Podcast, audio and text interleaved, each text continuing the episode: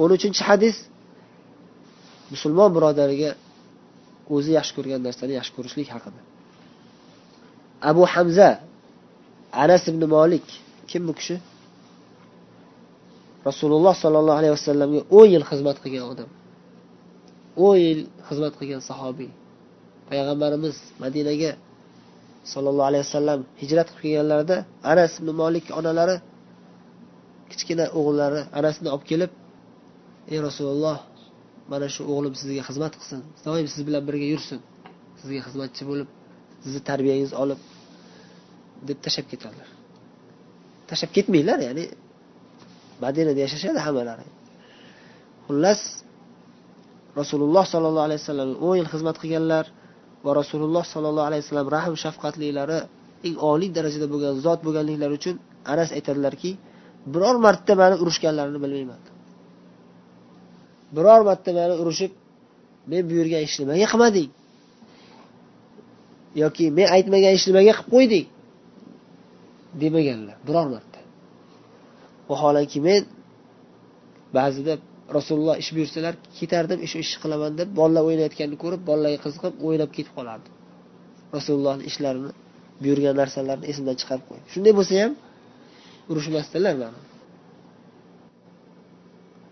ana shu buyuk sahobiy anas roziyallohu anhu rivoyat qilib aytadilar. Payg'ambarimiz sollallohu alayhi vasallam aytdilar la yu'minu ahadukum hatta yuhibba li akhihi ma yuhibbu li nafsihi. Sizlarni biringiz hech qachon haqiqiy mo'min bo'la olmaydi. Hatto shunday bir darajaga yetish kerakki ana shunda haqiqiy mo'min bo'ladi. U daraja nima? Hatta yuhibba li axihi ma yuhibbu li nafsi. O'ziga yaxshi ko'rgan narsani birodariga musulmon birodariga ham yaxshi ko'rmaguncha haqiqiy mo'min bo'lolmaydi imom buxoriy va imom muslim rivoyat qilgan muttafaqun alayhi hadis. Muttafaqun alayhi deganda eng sahih hadis bo'ladi. Eng kuchli rivoyatlar bilan sobit bo'lgan hadis bo'ladi. Demak mo'min birodaringizga musulmon birodaringizga doimo yaxshilik qilishga harakat qiling. O'zizga foyda. Birinchi o'rinda o'zizga foyda. O'zingiz yaxshi ko'rgan narsani musulmon birodaringizga yaxshi ko'rsangiz u birodar ham foydalanadi lekin birinchi o'rinda sizga foyda bo'ladi. Hatto yaqinda man internetda o'qib qoldim.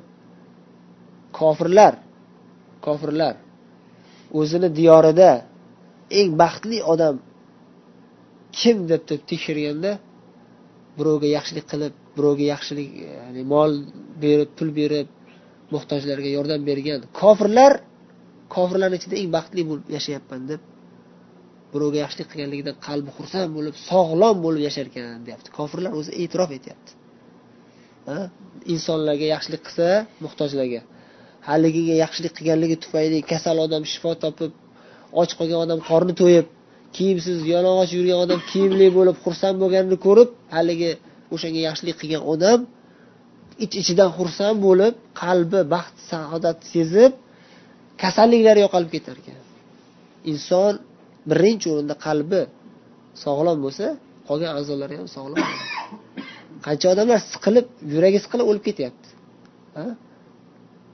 Yurak siqilish xotirjamsizlik qalbi doim iztirobda bo'lishlik odamni tez o'ldiradi.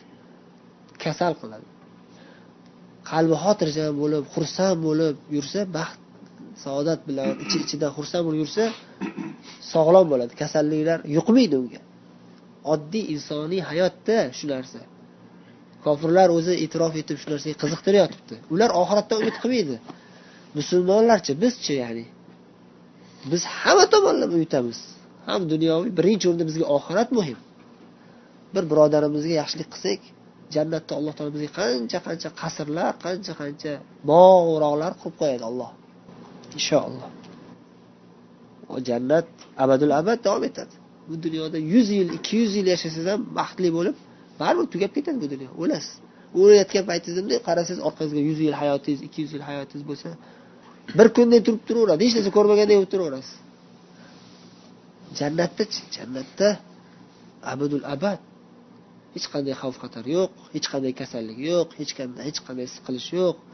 Hamma yoq ne'mat baxt saodat